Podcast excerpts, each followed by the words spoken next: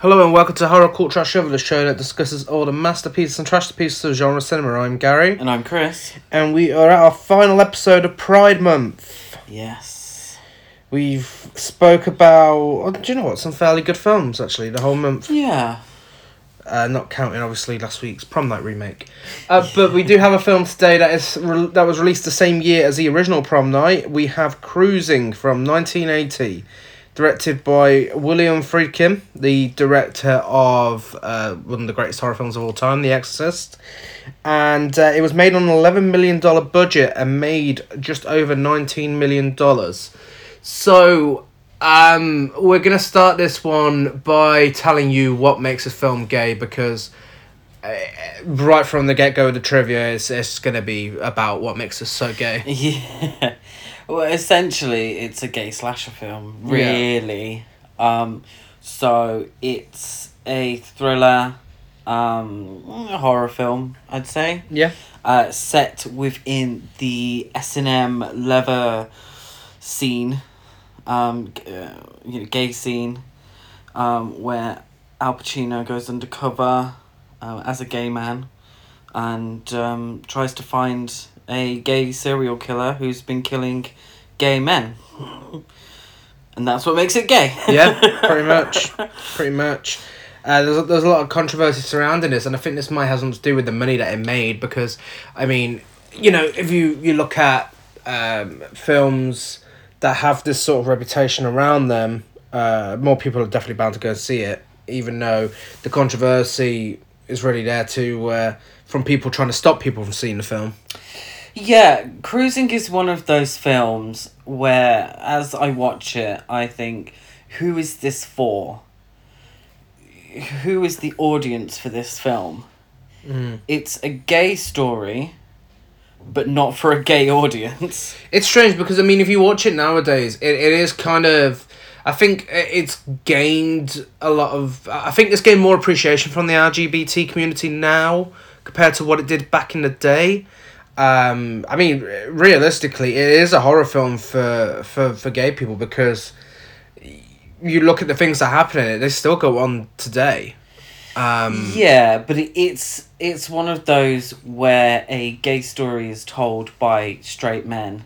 yeah, and it gets so much um wrong in Yeah. its stereotypes and its representation it's not so much we're gonna slap a, you know we're gonna give you this gay story therefore gay people must appreciate it because we're giving you visibility well it's the wrong kind of visibility Yeah, and that's what's so frustrating because I mean, this, you know, the story it's telling is something that people should be aware of. You know that these sort of people exist.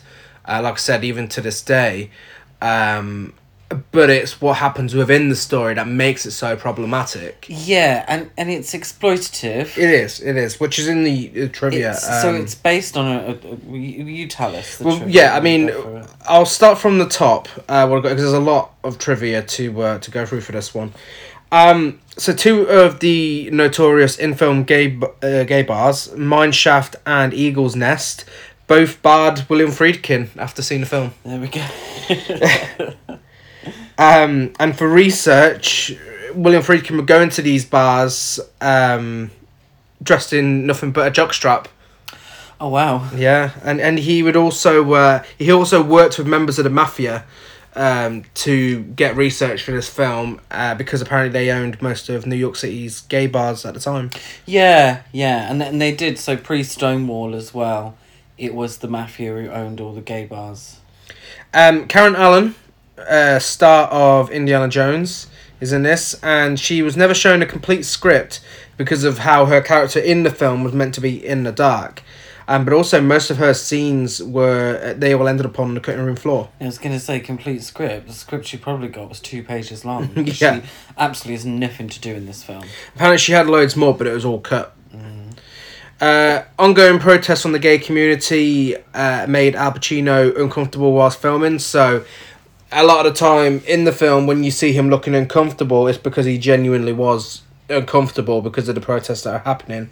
Um, people would make loud noises during filming, so then they could they had nothing to work with. They'd shine bright lights onto the set. They did basically the gay community did everything they could to try and stop this film from being made. It, it's again, uh, I question who the audience for, but I also question why Al Pacino would have made this film.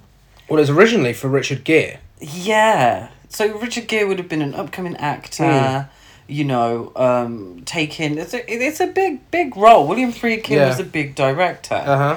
Um, I don't understand why Al Pacino took this role. It, it is strange because Richard Richard Gere was the first choice. Um, William Friedkin had his heart set on him. Uh, even De Niro, uh, Robert De Niro, and Roy Scheider were going for roles in the film as well. Um, but William Friedkin was basically told Al Pacino wants to do it. Al Pacino's a massive star right now.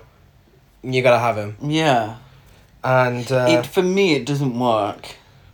it, it, it makes it makes a lot of it laughable, um, especially when he's dancing in the gay bar and stuff. It's, it's seeing Al Pacino in this role just looks weird.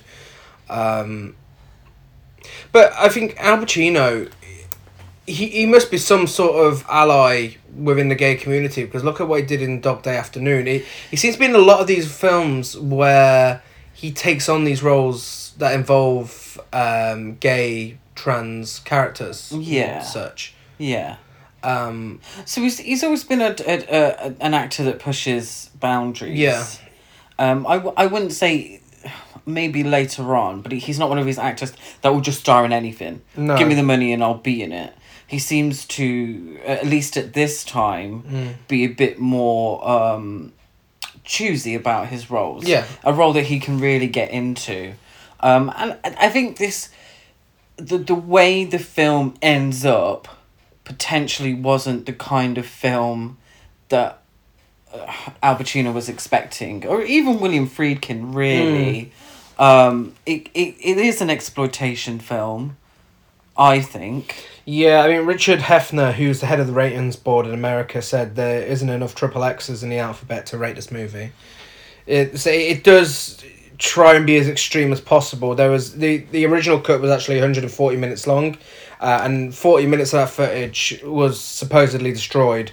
And William Friedkin said it, it didn't contain more violence or anything important to the plot. It was just basically more sexuality. is more sex and graphic nudity and such. Yeah, yeah, yeah. It it's it's a weird one because for a film that's so full of sex, you know, and and gay sex, it's not really full of gay sex. Mm. It's just a lot of asses hanging out and a lot of Yeah. seedy um hookups, you know, and, and stuff like that. It's not really the only real time we, we fully see any anyone having sex, really, Mm.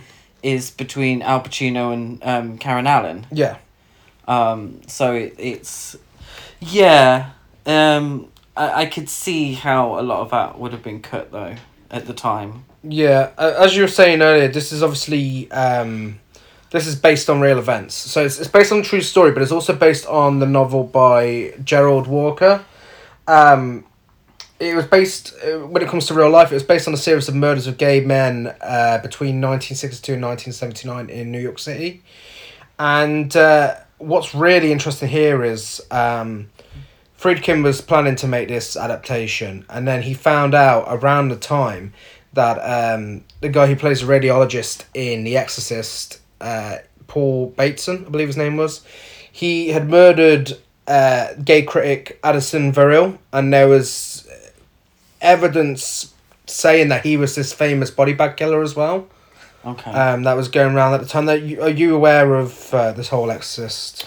Yeah, yeah. So, well, it's the Exorcist curse, isn't it? Yeah. and they think this this is part of the curse is uh, that they have this serial killer who's leaving bodies in the in the river.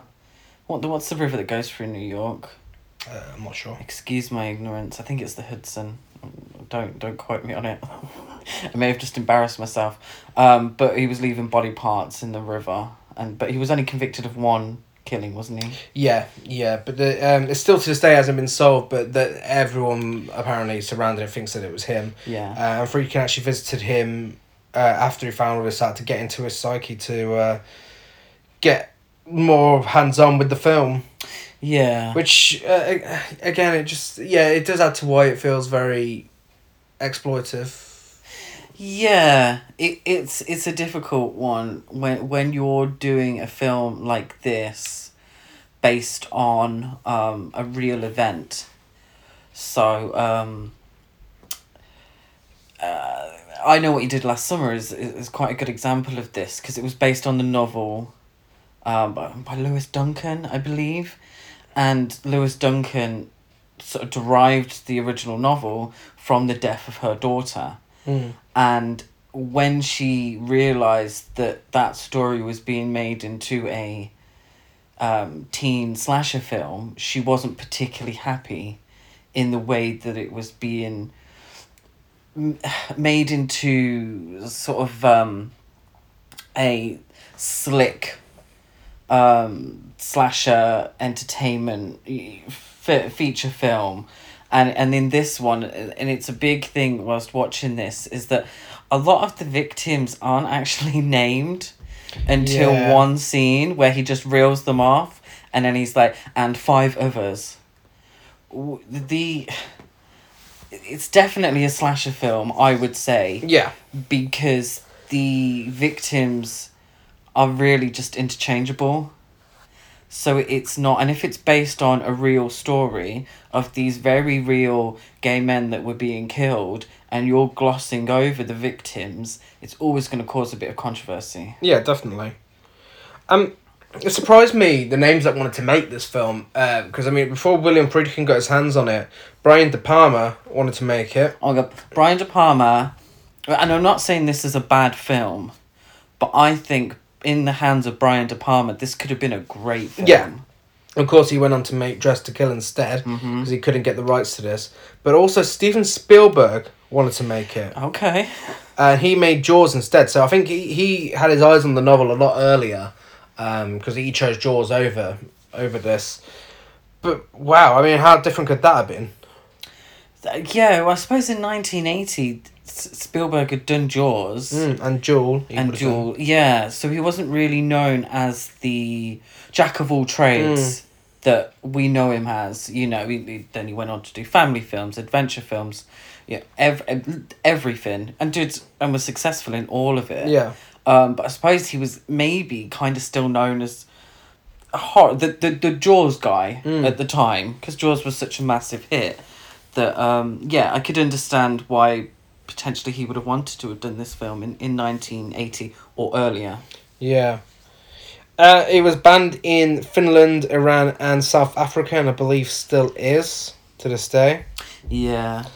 Uh, during the murder scene at the St James Hotel, uh, seven seven subliminal frames from a hardcore gay porn film had been edited in.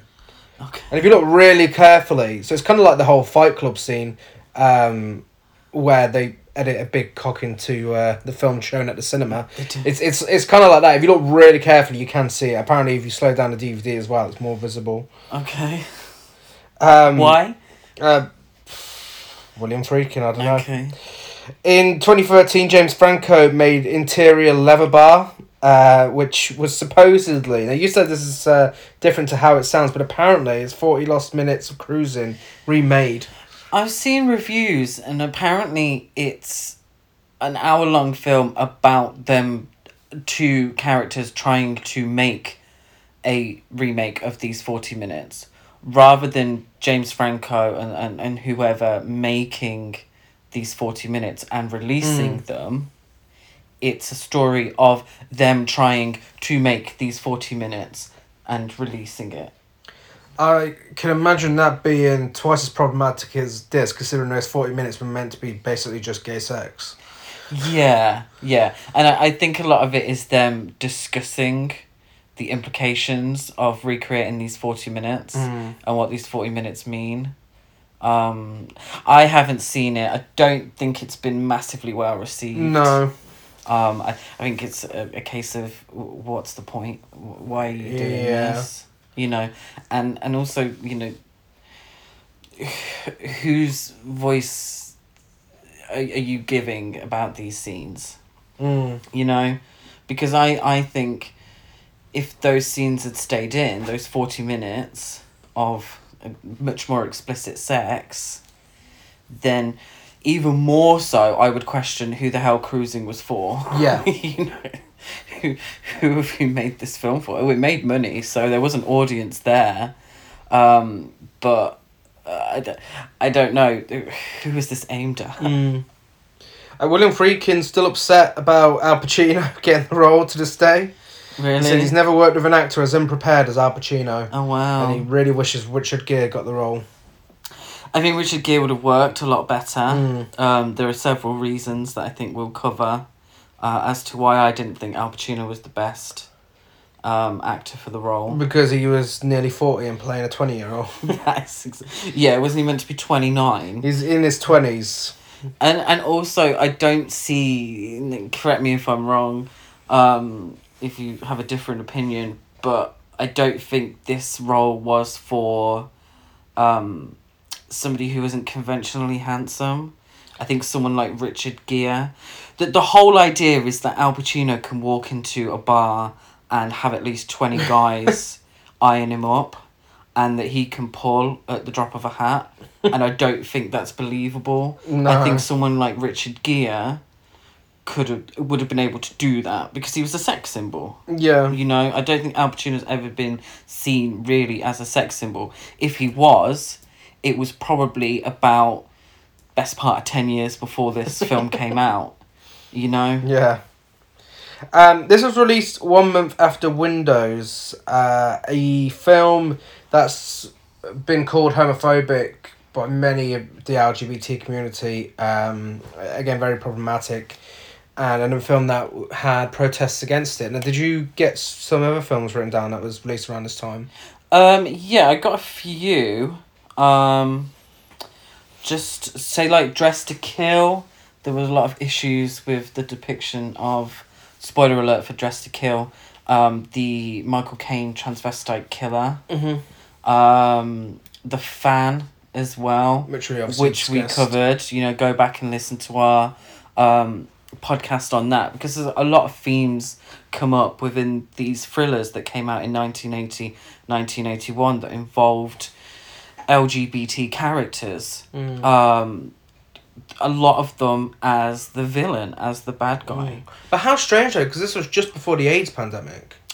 Yeah, I, th- I think it was starting to bubble up. Um, I think, particularly in this film, the whole idea of sex and death Mm. going together, particularly in the um, gay scene, a gay male scene, um, is slightly ahead of its time, to be Yeah. fair.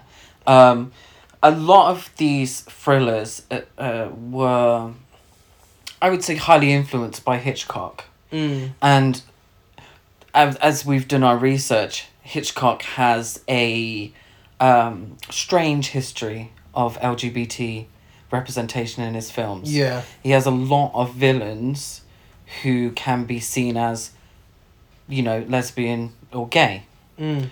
Um, you look at a film like Rebecca, Mrs. Danvers. Mm. You know, it it doesn't expressly say it because of the time that the films came out, but Mrs. Danvers was absolutely a lesbian character. Yeah.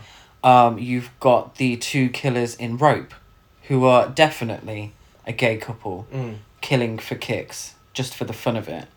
Um, Strangers on a Train. Um, the, one of the killers in that, or, or the killer in that, excuse me, could be seen as a gay man. Mm. Um, so I think Brian De Palma massively was influenced Yeah. by Hitchcock. Um, I I think a lot of filmmakers, um, particularly in the seventies and eighties, was influenced by Hitchcock, and uh, I think that kind of representation can be seen in those sort of films, and the influence from Hitchcock. Yeah. Definitely. So, plot for this film is a police detective goes undercover in the underground S&M gay subculture of New York City to catch a serial killer who is preying on gay men. And we open with some black and white shots. The film was actually originally meant to be in black and white, um, but then just wasn't. I don't think it would have worked in black and white. No, Black and white would have been weird. we get the opening titles, and a fisherman finds an arm in the water. Um, a fisherman with a meaty mustache. He does, you know we course. love a meaty Yeah, mustache he on has this podcast. There's a and few there- in this There's a lot in this film. Yeah, it's it's definitely the YMCA kind of um, look at gay men. Yeah. it? absolutely. Yeah, you can tell this is the same year as uh, Can't Stop the Music. yeah, yeah. Um, so yeah, we, we get um, like a, a sort of autopsy on this arm, um, an investigation into it. We find out that other body parts have been found recently um, for, for victims around New York City. Yeah, the coroner suggests that it's just a body count, that it that's all it is to the police. Yeah, So the idea is that the police aren't investigating them as well as they should be investigating them. yeah, and then, and then we're two we're shown two arsehole cops. Um, one's moaning about his wife. Other says about how all women are the same. Yes. They're all scumbags. So one of the police officers is played by Joe Spinell from uh, uh, Maniac. Mhm. Ma- I think Maniac was the same year. I think so. Um, so yeah, a well known sort of horror cinema face. Um, he's the one who hates his ex wife, and they're uh, um, yeah, just hating on women. To be fair, Yeah. just sat in the police car hating on women. and then I see some drag queens, and uh, they uh, they ask her, "Hey girls, you working?" And it's like, "Why are you buying?" And uh, they just suddenly go really violent and threaten to break uh, their faces. Yeah, so um, they say, "Oh, look at these guys at the leather bar," um, and they they, they say, "Oh Christ, what's happening to the world?" Going past the, these leather clad gay men outside the bar, and then they come across. I would say they're transvestites. Yeah, I Um, suppose. so they're dressed uh, in leather, big Mhm. leather boots, um, looking a lot like uh, Ilsa, um, you know, the uh, SS Mhm. films uh, with Ilsa. And uh, yeah, they, they pretty much target them. Um, they're quite sexually aggressive to them uh, in the car. They put them in the car. yeah, they, they come they come across as two uh, closet cases. Yeah. And that, that's reiterated later in the film because we Mhm. see Joe Spinell again. Um, so they're definitely two uh, closet cases, or what I think they might be is that um, their hatred of women, Mm. um, the hatred of his ex wife, instead of being able to take it out on his ex wife, these two transvestites, you Mhm. know, feminine, but also, you know, men underneath, they're easier for him to take out his frustrations on. Yeah. And uh, that's what happens. And, and one of them's basically forced to give, uh, not Joe Spinell, the, the other police officer, um, a blowy in, in the Mhm. police car. And then uh, we see someone walk past, uh, sunglasses, big curly hair. Um, interestingly enough, looks like Al Pacino with a pair of sunglasses on. Um, goes to this really seedy gay bar. You see multiple hairy ass cracks.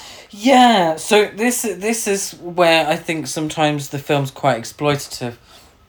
So you've got all these guys jam packed. It's in this basement bar, uh, looking very seedy, looking very sweaty. Um, last week we did Odorama Mm, for uh, Jesus. for um, polyester. I'm glad there's no odorama for this film because it a lot of it looks so sweaty. um, but uh, the camera pans.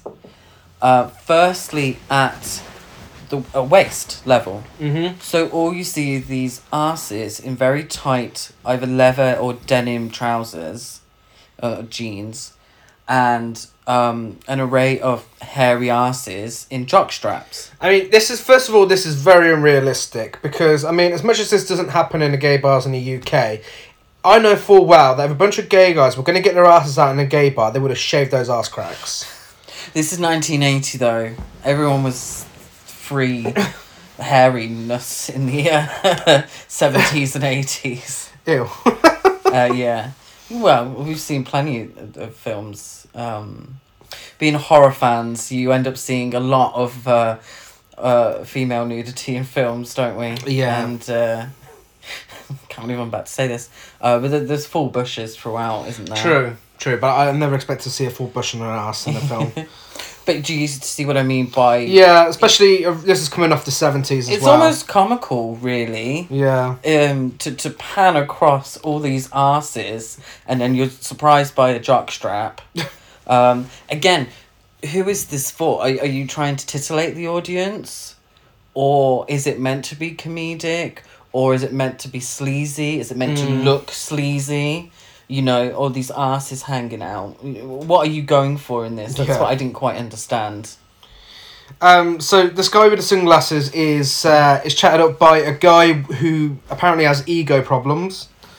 Um, he- he's he's telling he's got very low self esteem and such. Yeah, he says, "Oh, I have a, a inherent need to be worshipped." Yeah. So very weird um, flirting. well, apparently to this apparently to this film, every single gay guy is into leather and S and M and uh, has their hairy ass cracks out and wants to fuck someone. but that's the thing, and uh, you we have scenes like this throughout the film, time and Yeah. time and time and time again.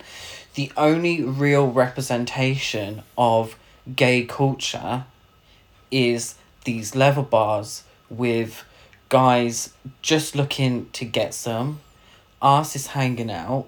You know, um, it's the only representation. yeah. we have a very very minute um, over representation of, of, of gay life and gay culture which we'll get onto when a new character is introduced but that's not fully fledged No. the constant images we get in this film are of these seedy bars these late night hookups in parks Mm-hmm. um, which lead to violence really I mean, obviously, you know, we weren't around in 1980. We, we've never been to New York, let alone New York in 1980. Um, uh, I, I don't think it would have been like this. I, I think that's the. Um, 10 years earlier um i there there was always places like this Yeah, but not to this level to where every fucking gay guy. But Is- but that's and that's the issue with the hmm. film and that's where a lot of the controversy came in a lot of the criticism came in is that you're representing representing a whole culture here Yeah. in really this was kind of a mainstream film. Al pacino william friedkin. This is a, a you know hmm. 11 million dollars was a big budget back in 1980 so you're you've got this big deal of a film you know and this is it. This is the gay thriller the gay slasher film gay horror film of our time. And what you're representing for a whole culture is the fact that they like to get their asses out in bars and hook up with complete randomers uh, you know on every single night of the week because we don't see anything else in Yeah. this film and thi- this is where i think the controversy comes from Mm. because 10 years earlier you had william friedkin do the boys in the band Mm. which has its controversies. Um, th- there's there's many levels of sort of the self hating gay, which we saw in the fan. Yeah. Um, but that was a positive spin on it. Mm. You know, they they were fully fledged characters, fully fledged human beings leading fully fledged lives. Whereas in this, the, the victims aren't real people. No. They aren't real people because they don't get names and all they want is a quick hookup. The most we get is this dude at the bar saying that he's got ego problems and he has an inherent need to be worshipped. Mm. And that's it. Yeah, yeah, pretty much. And in this next scene, um, where they go to the St James Hotel, um, the ego problems guy opens his briefcase, and it's just a fucking like fucking six foot dildo in there, and all like leather like restraints and shit, and, and some poppers that he starts sniffing. It's like Which, if that's what you're into, there are people like that, Yeah. and that's what they're into, which is fine. But does everybody carry a fucking gigantic dildo around in a briefcase? well, that's where he lives, though, isn't it? I I I got a little confused because they went to a hotel, but it looked like he lived there. So I think he Yeah. just lived in a hotel. Well, um, so he starts doing some poppers. He starts making out with uh, the sunglasses guy and goes down on him. Uh, next minute, it's implied they've had sex. Yeah, there's a load of wrestling magazines on the floor Yeah. as well. Yeah, he's got loads of wrestling magazines there. They've um, they've had sex, and uh, you can tell this uh, ego guy's on edge a bit, and uh, rightly so because sunglasses guy pulls out a knife from a drawer, and uh, tells him to turn over, ties him up, and murders him. And this is when you get to see the uh, little subliminal shots of uh, anal sex. Yeah, yeah. It's quite a sad scene, really. Yeah. And, and, and I, again, just to reiterate what I said, this is probably the most development we get of any Yeah. of the victims. Because he said, you know, are you afraid? And he said, should I be afraid? And, uh, you know, the, the, the killer suggests that, you know, he's tied up and he could be robbed. Yeah. And uh, the victim is, he, he says, well, I haven't got anything to take. Mm. It's quite a sad story, really. Um, but the scene's over, begins and ends so quick Yeah. that you know um, you really get to know know Mm. him. Um, but it, that that could be quite a sad Yeah. story. You know, someone who's maybe been pushed to the outskirts. Yeah. This is the one that ended up being the professor at Columbia, though, wasn't it? I think so, yeah. But he, he I mean, this guy really put in a, uh, you know, he put in a really good performance, and it's just a shame that it is just another victim, Yeah. you know. And uh, this scene was actually um, sort of replicated in uh, Knife and Heart. Yes. Yeah. Yeah. I thought it was worth mentioning because I mean, Knife and Heart took in influences from so much. Yeah, um, Kni- Knife and Heart was uh, a French film, twenty seventeen. yeah, I I, think th- so. I believe so. Was it last year?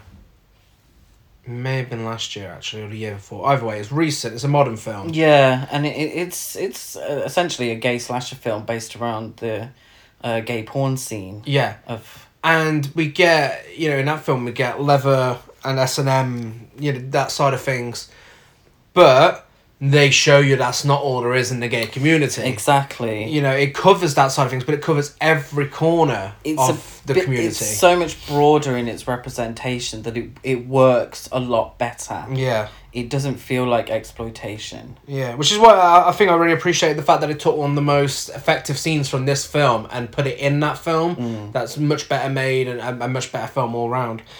Um, but as we end this scene, the killer tells uh, the guy who's just killed that you made me do this. Yeah. It's a, phrase he uses quite a lot when he kills people in this film.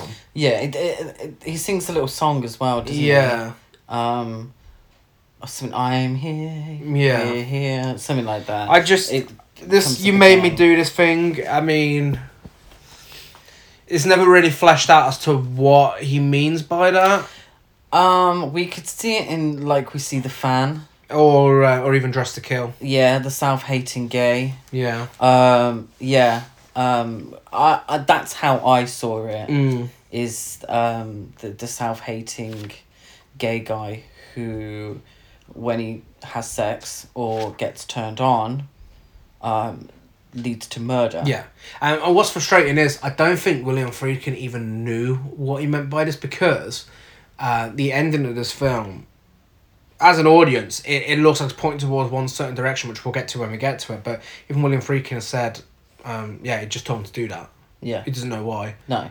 Um, But that could be, and and that's the issues that come up when a straight guy makes a film about gay men. Which, which, which has been done to great effect, Yeah. you, you know, um, after, but um, it's kind of looking at one aspect and, you know, like head headlights, just looking at it in, in Mm. one sense.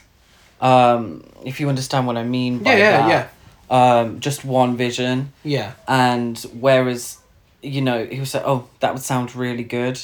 Well, what could that mean? Uh, us sitting here as two gay guys, Mm. we've read into that something else. Yeah. uh, that William Friedkin wouldn't have thought of because he's not a gay guy. Mm-hmm. You know. Yeah. Um, so the autopsy uh, for the victim finds that the killer is shooting blanks. Yeah. So again, it- uh, this film, and uh, just to just to say, I actually really enjoyed watching this film. It's a, a it's a fun film to It's watch. yeah, it's it's not a bad film. we It's don't a- hate it. It's such a product of its time that you know we're giving it the critical eye now Mm. from twenty twenty sensibilities. You know, it's been forty years now, and we look at it in terms of why people would have been upset at the time, Yeah. and and in terms of gay history Mm. and gay history on film. Um, but just to sit there and to watch it, it's actually quite yeah, enjoyable. I mean, you look at these films like as a Sleep- slasher You, you look at like Sleepaway Camp, Dressed to Kill, um, The Fan. They've all got these problems in them, but they're still enjoyable films. You can still you can still watch them and enjoy them. We wouldn't be you know throwing these in with cancel culture like oh don't ever watch these films because of this and that. Yeah, they're problematic, but it- there's still enjoyable films there, and you know Yeah. why waste these enjoyable films because of a few problems? I'm sure there's plenty.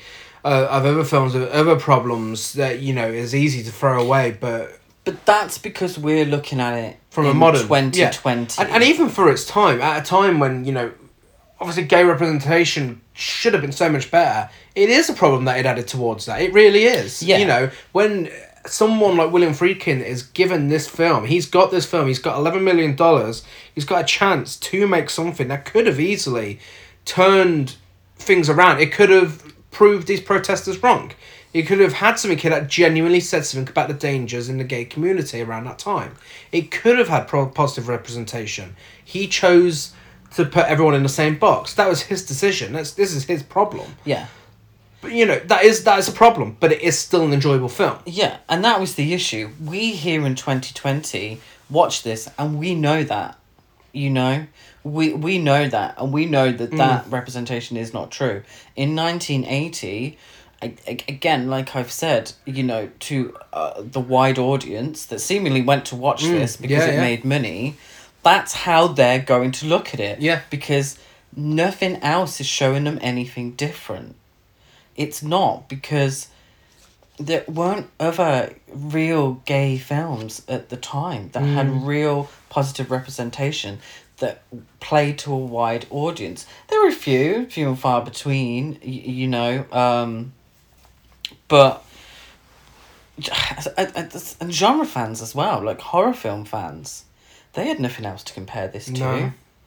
Any horror film fan in nineteen eighty that wanted to watch um, a, a slasher film, oh, fuck me, a slasher film starring Al Pacino, I'm there, let's watch Yeah. it.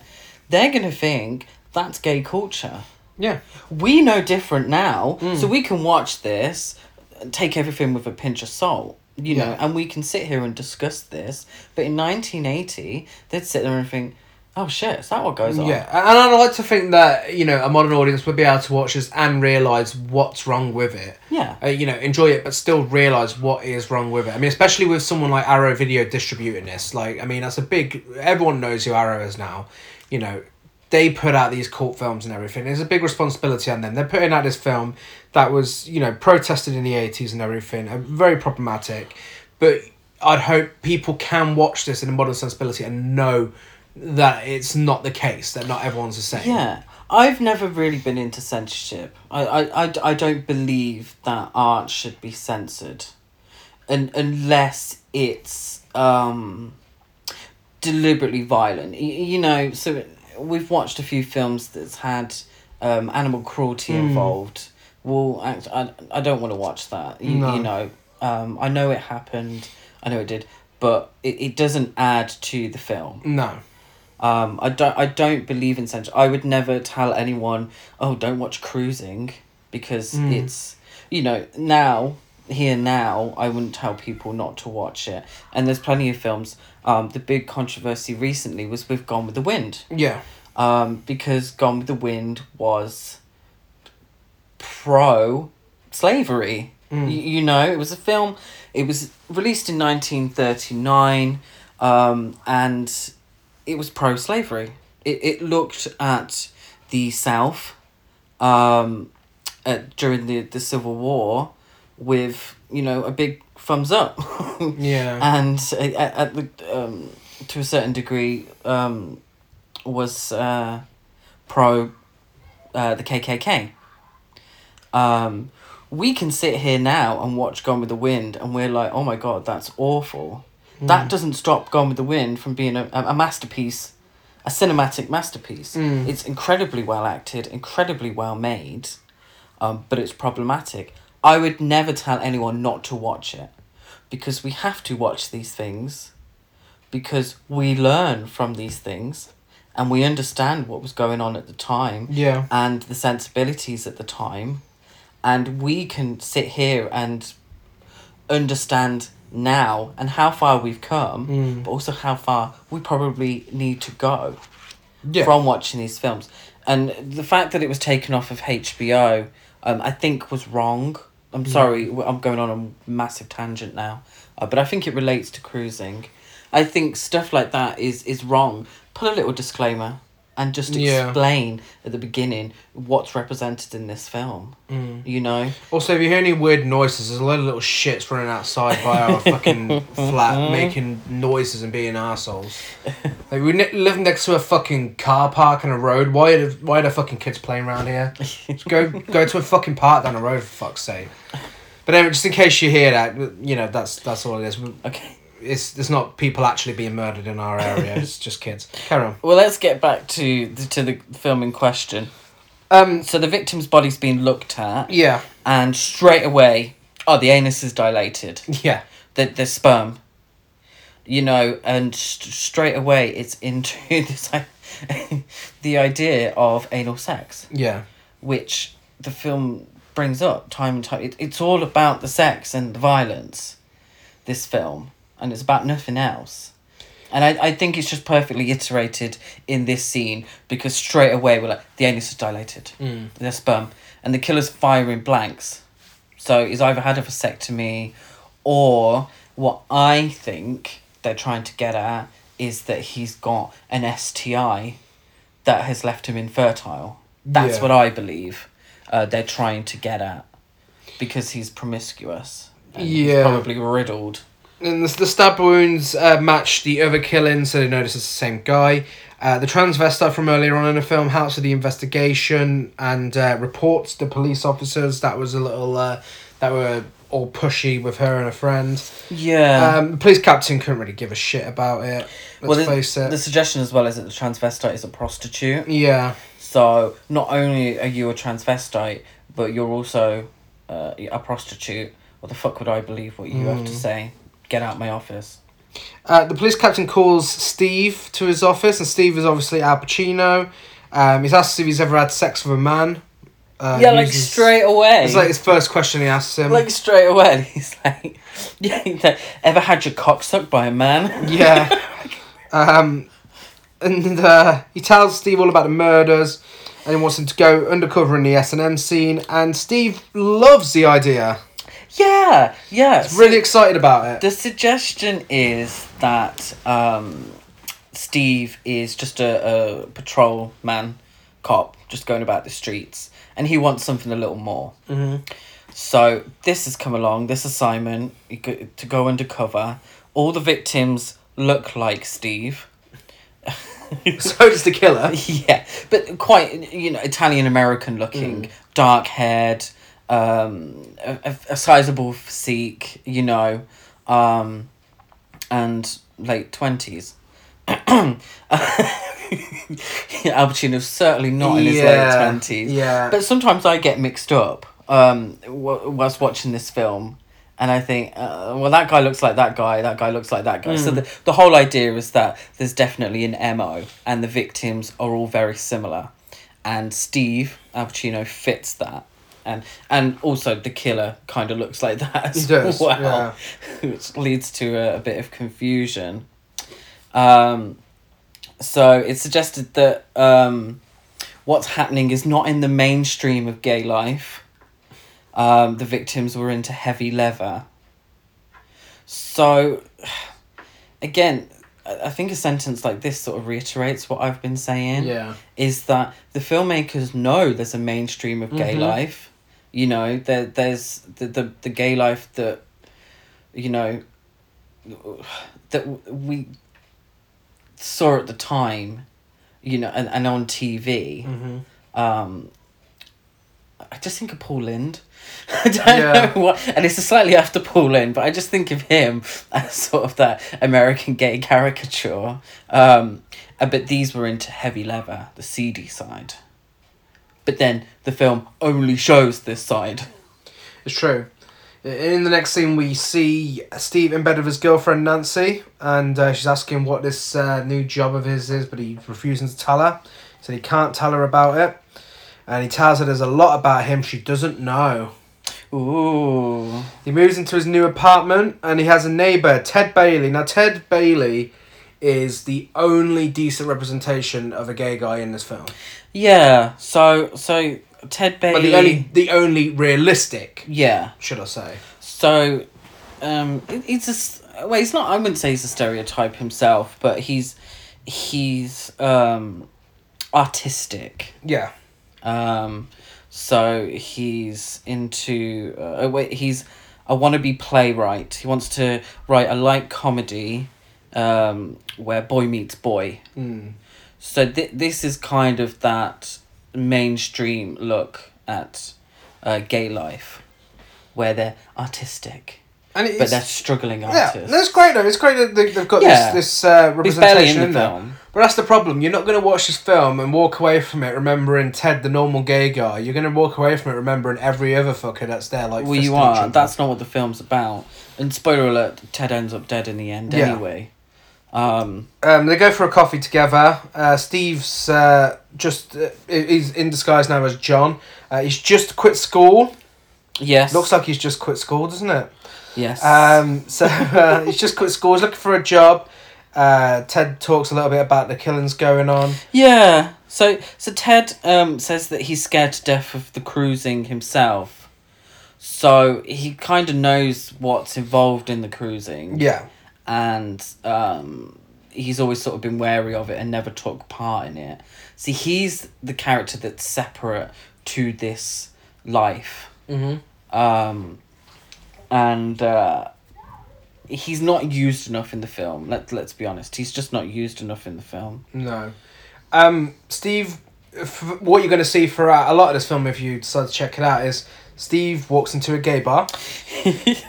this must happen about 20 times. He, he walks into a gay bar, stands around for a bit, he leaves, goes and inquires about some handkerchiefs. What are these uh, handkerchiefs? So the han- the handkerchiefs are coloured, and he asks the, the, the guy in the store what they mean.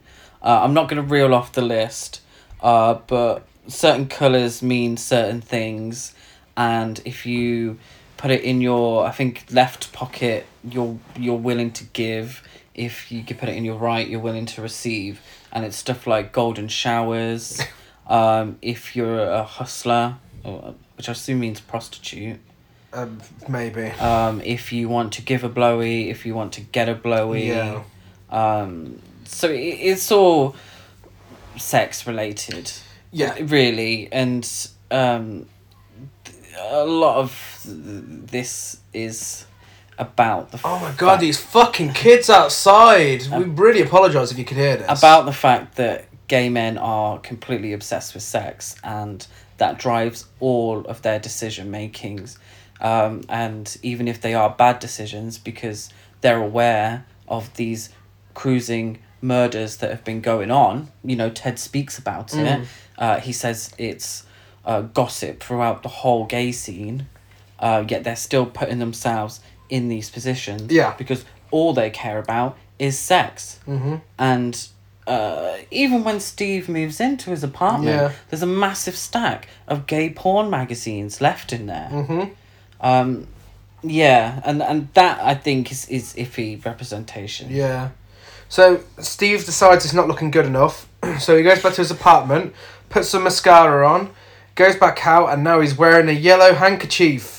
So he wants uh, a golden shower. Apparently, so I don't understand this part of it because he's got this yellow handkerchief on. He's in the club.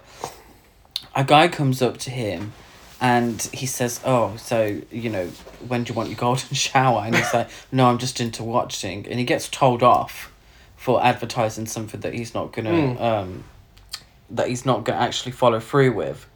So I don't know if this is our first sort of inkling that Steve isn't the person we thought he was, Mm. and that maybe he's deep down quite enjoying all of this, but he's not. Yeah, it's it weird. It, it, is weird that he never actually, uh, you know, he's meant to be undercover and believable, yet he goes out wearing his golden shower handkerchief but doesn't follow through with what it's there for. Yeah, so maybe he was intrigued by the Mm. idea of a golden shower, um, but when the opportunity reared its head that he didn't want to take part, he chickened out. So I think the whole film is about Steve being a repressed homosexual. This is probably the most we've ever spoke about a golden shower on the podcast. Probably the most we ever will speak about one. Um, so uh, he gets fat up in the gay bar by uh, someone else. That he just leaves. Uh, picks up a guy outside, and that doesn't really go anywhere either. Uh, again, it's just more of this, you know, Steve hanging around gay bars, hanging around the parks in, in New York. It happens so much Yeah, um, that sometimes it feels like they've just, you know, used the same footage. yeah, Um, but he meets up with the captain the next day and gives him an update. Uh, and then we see the killer who picks up uh, a guy and takes him to the park. He disappears, sings a little nursery rhyme, then stabs him. Yes, he does. Uh, So during this time where he's in and out of gay bars, really, um, we do see um, a very wet man in a bathtub. Yeah. Um, I'm assuming he's very wet because he's been pissed on, um, which is a bit grim for me. That's a bit. Back to the go- I don't know. You keep bringing up the golden I showers. do, apparently so. But yes, so uh, our killer pulls again, doesn't he? yeah. Um, so they've gone into the bushes. There's other couples shagging in the bushes that we see, sort of their faces. Yeah. And uh, yeah, he's he's ended up stabbed. This this nameless victim. Nameless victim. And Yeah. then we cut straight to Steve having sex with Nancy. Yeah, so this this uh, so we we got a little bit of actual intercourse in the, I, in I the take these bushes. I take these scenes um, where Steve's having like really furious sex with Nancy. It, after he's been around the gay people for so long, I, I kind of take these scenes as him trying to convince himself that he's not gay. yeah, That's what it comes across as to me. Maybe overly aggressive. Yeah. with the, the intercourse. So And, and and if we'd seen more of these scenes Mm. with Nancy, we could have gotten a little more of this side of the story. he goes for a drink with Ted. They have another chat, and then this might surprise you, but he goes to a gay bar. It does. what night is it, Gary? Uh, this is when the hairy ginger guy asks him to leave because he has the wrong attitude. well, no, it's precinct night. Is it? So everyone's dressed up as police officers. Oh, okay. And he's not dressed up as a police officer. Oh, no. Okay. Uh, so I think he has the wrong attitude. he's got the wrong attitude. So I think maybe they they've sort of caught on to the fact that he's going and having a sniff around, but Yeah. not really doing anything about it. Uh, a guy follows him out of there and ta- offers to take him for a walk, and Steve declines and goes home to Nancy to get some of that Nancy. Uh, I was about to say something really disgusting. What are you he goes to get some of that bomb pussy. He doesn't. Uh, Oh, wow. He doesn't want any of the dick. So and, and and every time that we, we go to these uh, gay bars, these leather S and M bars, we see an array of um, sexual acts going on in in the sense. Yeah. So like uh, whipping, Mm. uh, nipple pinching.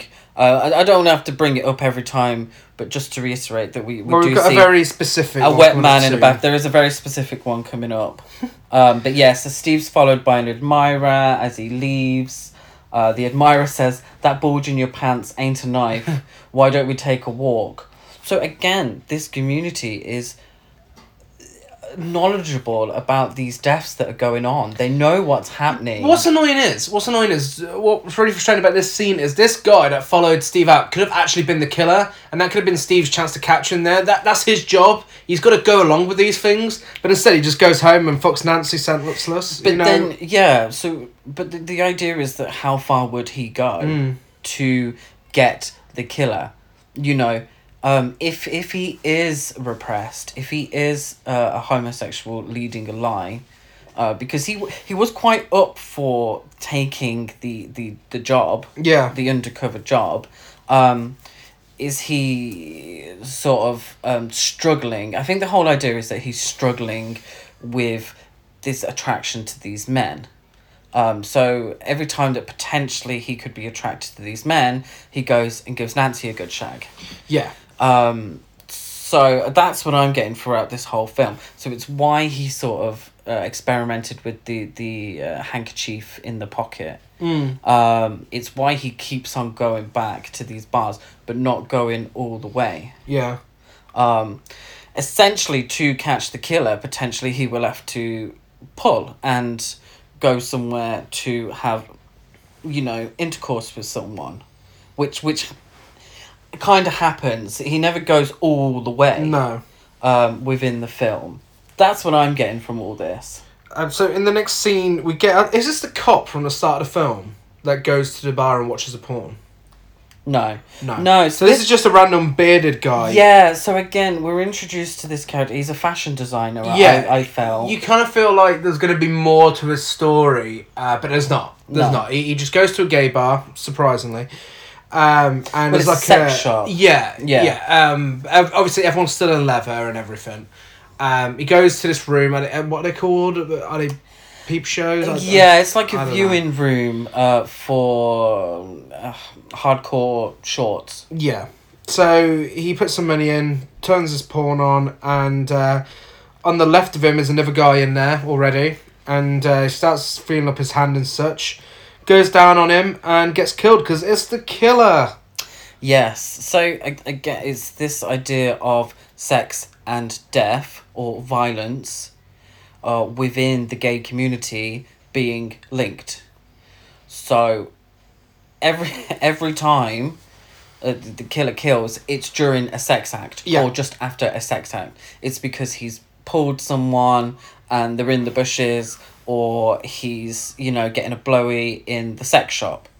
You know, this sex shop it, of course someone's going to die in the sex shop Yeah. because it's the film cruising and that's clearly what all the gay community's about this this fashion designer he's talking as if he's got somewhere to go or somewhere to be but he stops off at the sex shop because he's clearly obsessed with getting it on with Yeah. someone that he's you know uh, his duties are going to the side So in the next scene, Steve goes to a gay bar. he does Surprise! is it the same gay bar every time i'm assuming No, is I it think not i get confused I think there's probably I think there's two of them. Um, 'cause they it was shot in two of them. I They're they're actually meant to be separate ones or disguised as the same one. I don't know. But just before this, he's at home and Oh yeah, this already has like a moment. yeah, he does because he's actually dressed very similar to the actual killer. Mm. Um, and he does so there are pieces of the killer's what we've seen the killer in, uh, like a denim shirt open, leather, um, a I don't know how to describe that hat. It's a particular kind of hat, leather hat. Yeah. um, and sunglasses, and he's wearing all those items, and he hears Ted arguing with someone, his roommate slash boyfriend. Um, so I, I think that's our first inkling to what the um, ending sort of suggests. Yeah. So um so you go to this gay bar and uh, would you like to describe the next scene involving two guys with meaty moustaches? Yes, so we get a, a sort of black and white flashing American flag as the backdrop, Yeah. don't we, in this scene? Um, so th- this is America, and uh, a dude's hung up in chains, and we get a close up of a man lubing up his hand and arm, uh, just to the elbow, isn't it? Yeah. And the dude gets fisted. I mean, you know, fair play for having the balls to include a fisting scene in a mainstream film. What shocked me the most is that it took me a while to realise that the hand was up there. Because obviously we don't get a close up. We don't see it. We see the hand being lubed and we see the reaction. The hand goes somewhere Yeah, we- and we see the yeah. reaction. Now, the reaction wasn't as strong as I thought it maybe could have been. Um, I don't think there's any tread left on that tyre. no, no, it- Um, it went up quite easily. It went up quite easy uh, with not a single grimace from the recipient. and that is our review on fisting. And that is that. Um, so this other guy asked Steve to dance, Yeah. and uh, we get to see some amazing dancing from Al Pacino. Oh, it's oh very weird dancing. Almost as good as Jamie Lee Curtis's dance from prom night. Yeah, you know how I said Jamie Lee's was more uh, fluid than um, Crispin Glover in Friday the Thirteenth Part Four. Well, this is basically Crispin Glover in Friday the Yeah. Thirteenth Part Four. Pretty much. He, he has In to a tank sniff. Uh, he has to sniff some poppers, and he's, he's proper going for it to a song. Uh, I assume is called "Heat of the Moment," and uh, they're they're really really going for it. Uh, and then uh, he's living his best life. So yeah. he's let himself go a little bit. He's finally gotten involved in something mm, um, within the gay bar. So it's about time um, that he got involved. and this is where he looks. The, this is where he looks the most ridiculous. To see. But he also looks the most happy. yeah. You know, um, so I, I think again, you know, he's like his repressed homosexuality show. he gets some information about a guy called Skip, and he uh, informs a uh, a cop who's waiting outside the gay bar. He informs him about it. yeah, so Skip was the guy that followed him previously that suggested it wasn't a knife in his Mm-hmm. uh, pocket uh, or whatever. Um, so he'd asked a few questions on him because he'd been chucked out of the bar previously for being quite aggressive. So this was kind of his number one suspect, this Skip guy. Yeah. So um, after this, the the same cop that he tells about this, he investigates with the transvestite next day about this skip, gets some more information. Um, they figure out what type of knife was being used for the killings, and uh, Steve takes Skip to uh, a motel. Or a hotel. Was it the same? Was it the same hotel as? I think it was a motel. D- I don't know. He takes him Seedy- there. They're both seedy looking, Yeah. aren't they? He has a, a microphone on. The microphone messes up, and uh, the police take this as an indication that they need to break the door down and arrest him. Yeah, because Steve asks Skip to tie him up. Yeah. Um. So, and when they enter, Steve is tied up naked, um, with uh his arms and his hands behind his back. Mm-hmm. So very similar to the first murder that we saw in the film. Yeah, so they they uh, arrest them both, obviously making out like Steve's a normal guy. Um, they take on to the police station, and in one of the strangest films in the scene, in, in, Scenes in strangest, the- strangest scenes in the film, um, a African American six foot, uh, presumably gay guy comes in with a jockstrap, who is an actual cop in real life, by the way. He comes in, slaps Al Pacino, and leaves the room. Yeah, this is so weird. Because it starts with um, a, a gay slur from the cops. Yeah, of course. So, um, the idea is that during this interrogation, the cops take it too far. Yeah. And this is meant to showcase uh, an inherent homophobia from the police. Mm. Um, because because they know Steve isn't a gay guy. Yeah. Um, they they allow him to leave the room, and they they're quite harsh on Skip. But it does start with this huge African American guy in a jockstrap slapping Al Pacino across the Yeah. face. Then Al Pacino leaves. He goes back in and really gives Skip a good slapping Mm. until his face is bleeding. Yeah. Um, they tell Skip to drop his trousers Mm-hmm. and they're going to do the floating balls test Yeah. um, in water. But I think before they could do any of this, they realise that his fingerprints don't match and they let him go. Yeah. Um, so, I don't know what the floating balls test No, is. Is it the suggestion that if he'd had sperm, then his balls would float? Uh, maybe. I don't know. So Steve goes home to Nancy. It's such a weird scene. It- it is, It's it such is. a weird scene. And it, it kind of takes you out of the film because it's like none of this is making any sense. no. After this, Steve goes home to Nancy, and Nancy wants to know why he doesn't want her anymore. And that's a little out of place as well, because, I mean, obviously, with most of her scenes being cut, we don't know why he doesn't want her anymore. We didn't know there's any sort of tension between the two of them. It's just really out of nowhere. Yeah, she says, "Is it me? Are you turned off by me? Don't you want me anymore?" Yeah, And we're just like, well, wh- what? but every but the last few times we've seen them together, they've been shagging. yeah. And yes, so the last time that they made love, and and um, we neglected to say this, they uh, Steve had some sort of audio flashback Mm. to the gay bar scene. Yeah. Um, but that was it. Yeah. This this is suggesting that they haven't done it in weeks, you know. Um, but we don't know that as an audience because of the way the film's been cut, because uh, Nancy's scenes have been cut. I'm assuming that the the um, suggestion is that he isn't uh, having sex with her anymore because he's realizing that he's a homosexual Mm.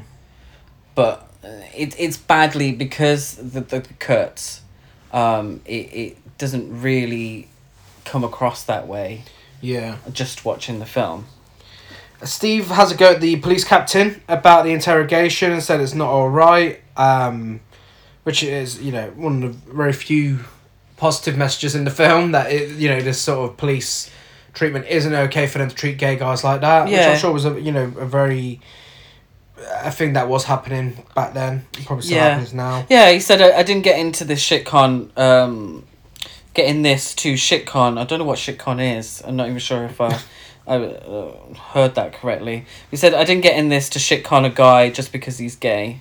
But the real, the real scene, the real scene stealer in in this scene is uh, a guy who in the background who's running up some stairs and falls up the stairs. He does, and they decided to leave it in the film for some reason.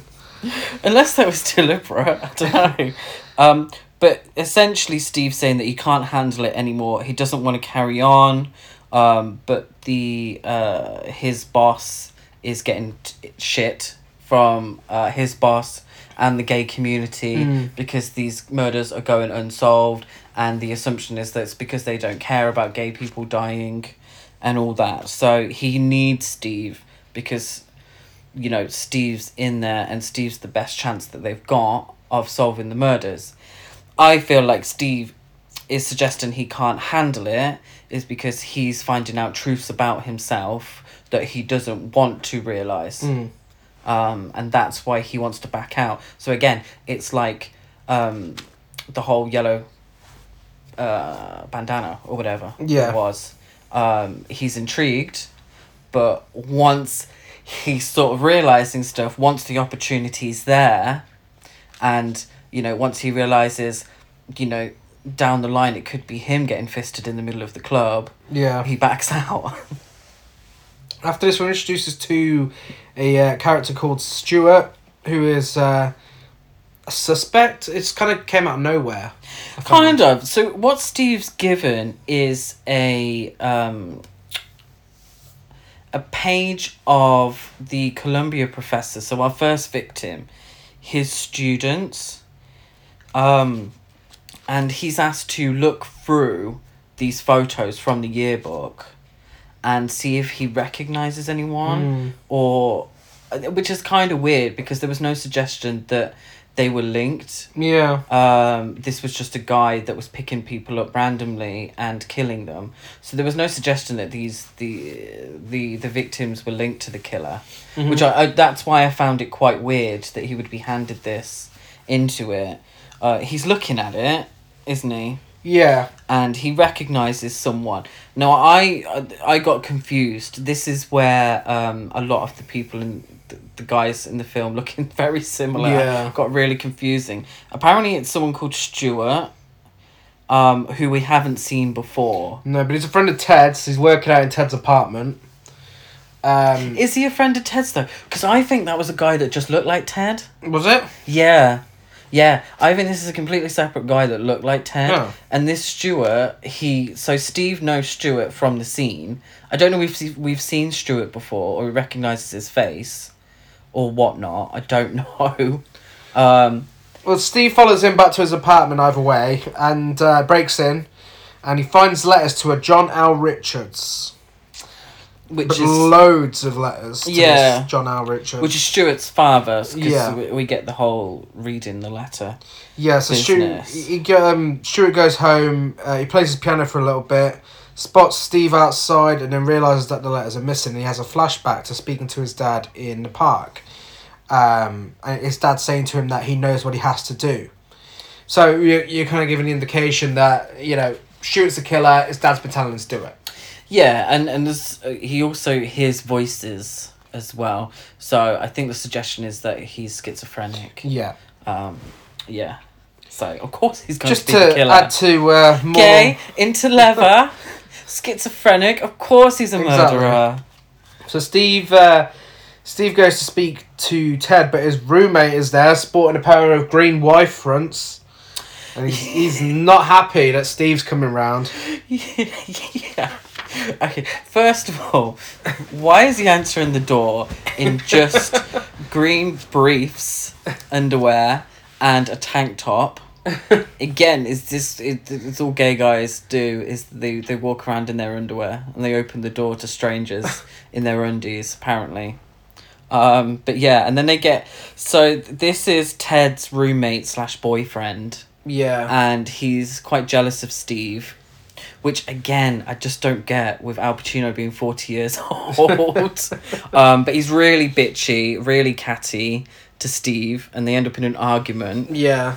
he Um, pulls a knife out on him. He does. So Greg, so Greg's the the, the boyfriend. He ends up pulling a knife out on Steve, and Steve leaves. Yeah. So I, I'm not sure what this scene's about. No, fair. no, because he just goes out to the to the park to investigate. Finds Stuart there. Maybe Steve really did have feelings for Ted. Maybe. maybe that's why he got so upset at Greg's suggestion because maybe what Greg was suggesting was true Could be. and that's why he got aggressive because every time that Steve has an inkling of um his homosexuality he either aggressively shags his girlfriend or ends up in a fight with Greg. Mhm. So he goes to the park. He, he finds Stuart there. They uh, they practice some social distancing on benches. they stay they stay very far away from each other. So they do the kind of flirting that every gay man does in this film, where they just stand or sit apart and just kind of look at each other without saying a word. Mm. Yeah, So that's how you pick people up. they uh, he asks him for a light. He takes two puffs on a cigarette and throws it away.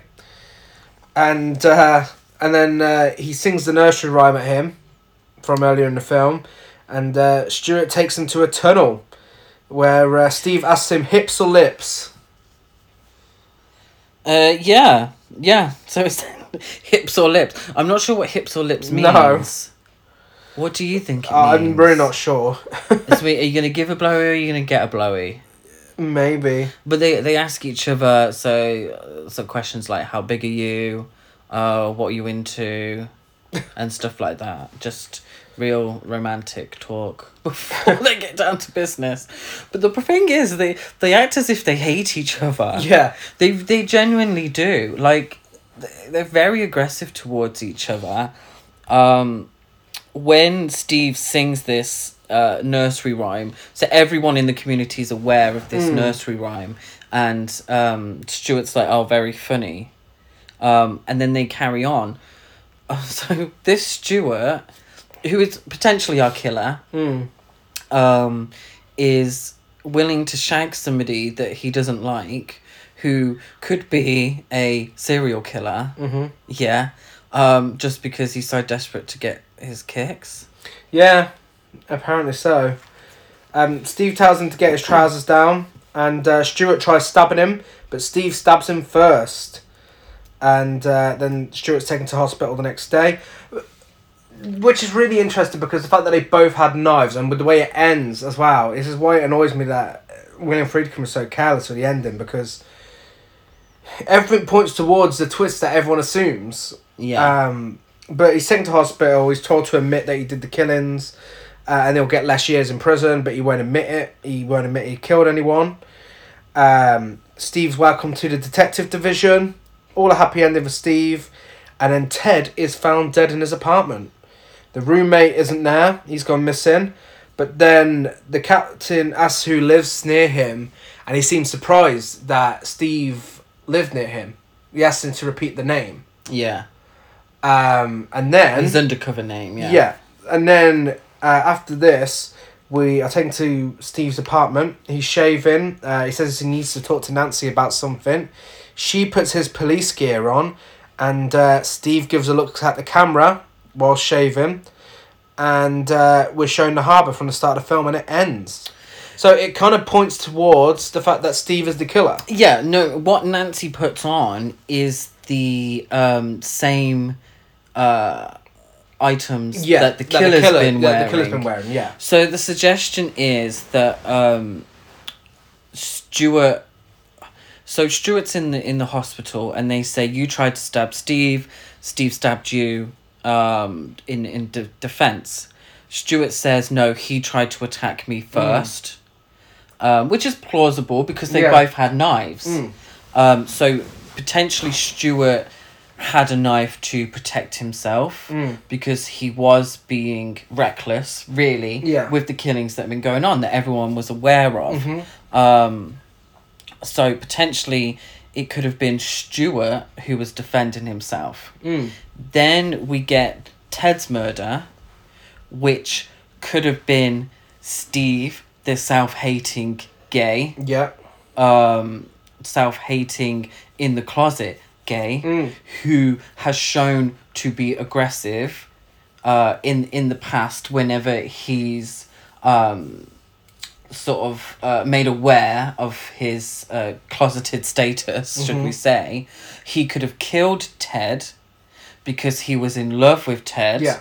And he's a self hating gay Yeah. um, very similar to the fan, you know, where he, um, you know, murders or tries to kill somebody that he loves, Mhm. um, and then that at the end, uh, we're led to believe that it is Steve that's been committing all of these murders all along. Yeah. Um, I think if it was handled better, that would have been a great twist. Yeah. It, it, it would have been very unpredictable. Um. because you never so we we see the killer throughout the film um but with sunglasses Mm. and v- very he looks very similar to a lot of other characters so he does i'm not sure if he's played by the guy who plays stuart I'm not sure. but he looks very similar to stuart Yeah. it's very believable that stuart would be the killer and, and and everything in terms of the police investigation leads to stuart being the killer Mhm.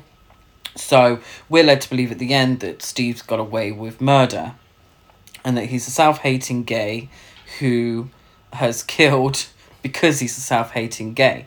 There you are. There's your controversy. Yeah. There's your Mhm. really iffy representation. Mhm. Um, because all we've seen is self hating gays, murderous gays, uh, seedy gays, you know, gays who are so sex obsessed they're willing to put themselves in danger. Yeah. And then we have the bitchy gay in Greg, Mhm. you know, and then we have Ted who isn't really in the film that much and ends up a victim. Yeah. He's our, really our only real positive representation. Mhm. Um, and he ends up dead and he gets about, what, 10, 15 minutes of screen time, Yeah. uh, if that. Um, so I can see the controversy, particularly with that ending as well. Yeah, and it just pisses me off that the opportunity was there for it to be a really clever ending, and you know, so many people will assume that that's the case, but then you know, William Friedkin's gone down saying, "Oh, I don't know, I just told him to do it, just added it in." Yeah, That's so I don't know. It's just really careless. Um, it is. you know, I mean, yeah, sure enough, people who don't know that will assume that that's the case, and that will assume that's a twist. Great. The fact that it wasn't intended to be that, it's just like, well, why put it in there then? Yeah, it, it the pro- a good twist makes you reassess what you've watched Yeah. previously. That's what a real good twist does. Sixth Sense, Fight Club. Yeah. You know, those real good twists that make you want to watch that film again and pick out all those moments and, And think, that's what I did. This "Oh is my our God, second, you know, this is my second time watching it, and Yeah. I noticed all these little things about, um, you know, uh, how Al Pacino was acting, yeah. which is just baffles me as to why this wasn't intended to be the case. And that's what's quite disappointing Mm. is that, you know, there's so much grey area, you know, um, and you are there and you're like, well, then why did the killer look like that? Mm. Why would he look like Stuart if it's not Stuart? Yeah. You know, has, is Steve imagining this person?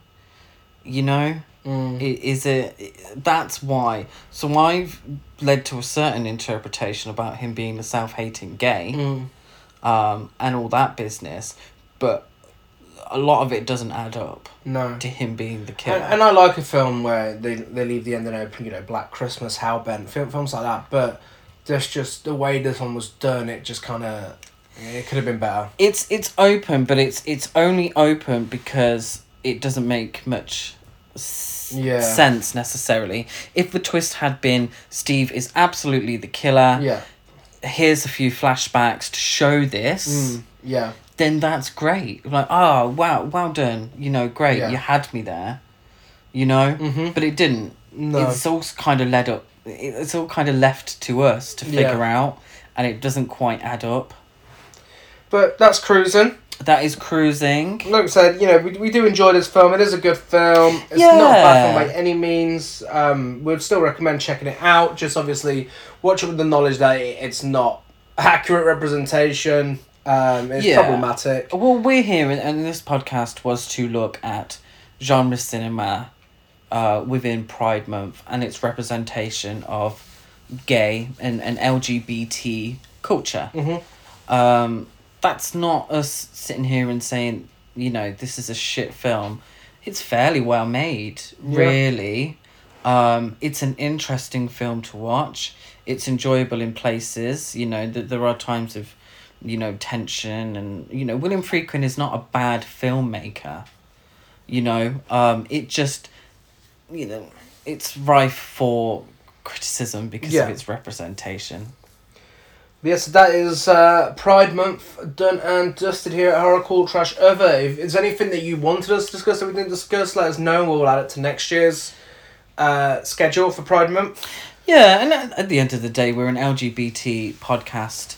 Uh, potentially, sometime in the future, we we will cover another Yeah. uh, gay film. Yeah, just, definitely. Just just because we want to. Yeah, Um, but for this month, we wanted we wanted to make sure we were looking at um, you know LGBT genre cinema, and uh, uh, specifically for Pride, and trying to get us uh, the the spectrum. yeah, I th- I think there's there's more sort of themes, um, particularly in horror films that could be looked at. mm-hmm. You know, which would be very interesting for future so. episodes. Well, uh, we, we probably should update actually. Uh, when we did our original versus remake episode last week, we did our best and worst of the month. Uh, the month isn't over yet, and I want to change my worst. Uh, my worst is now the Eurovision Song Contest film on Netflix. uh, we watched this dog shit film on Friday, and it was fucking dire. We are in the minority. I didn't enjoy the film, uh, but we seem to be in the minority about this, don't we? Apparently so. Apparently so. It's just Will Ferrell screaming and being flamboyant, being his usual self. It is boring, it is bland, it's predictable, it's not funny. It is a waste of a great opportunity, and even Rachel McAdams can't save it. It's a. It's not a Eurovision film. We're big fans of Eurovision. Uh, it's not a Eurovision film. It's a Will Ferrell film that happens to be around the Eurovision. Yeah. Um, it's not what I wanted was a film that mocked, but also embraced the quirkiness and the eccentricities of the Eurovision Song Contest. Um, I wanted uh, like a mockumentary style. That's what I was hoping it would be, and we would have a real cast of characters, a real ensemble uh, piece that you know ha- had a heart. And, and and looked at you know these countries coming together. And in the film there there's some um suggestion as to Russia and uh, LGBT life in Russia as well. I would have liked maybe a more fully formed character for, for that. Yeah. I think that would have been more interesting. And looking at the quirks and the foibles of the different countries represented in Eurovision, and what that we didn't get that. We got dick jokes, a lot of dick jokes. Mhm. We got Phil Phil Werrell, uh, Will Ferrell screaming a lot, and um, like the romance between him and Rachel McAdams was strange Yeah. because Rachel McAdams, a beautiful woman, um, she looked gorgeous in this film. I have to say, Um, I, I feel like she's a lot younger than Will Ferrell. Yeah, she looked like his daughter. But the suggestion was that she was after him and he um, wasn't necessarily after her, which I Mm. just really took me out of the film because I thought, thought it was really weird. The whole thing was bullshit.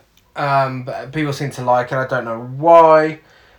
But it brings us back to like music films from last year, like Yesterday and Blinded by the Light, which people seem to worship, and we didn't like those either. Yeah. So maybe it's just I don't know music films.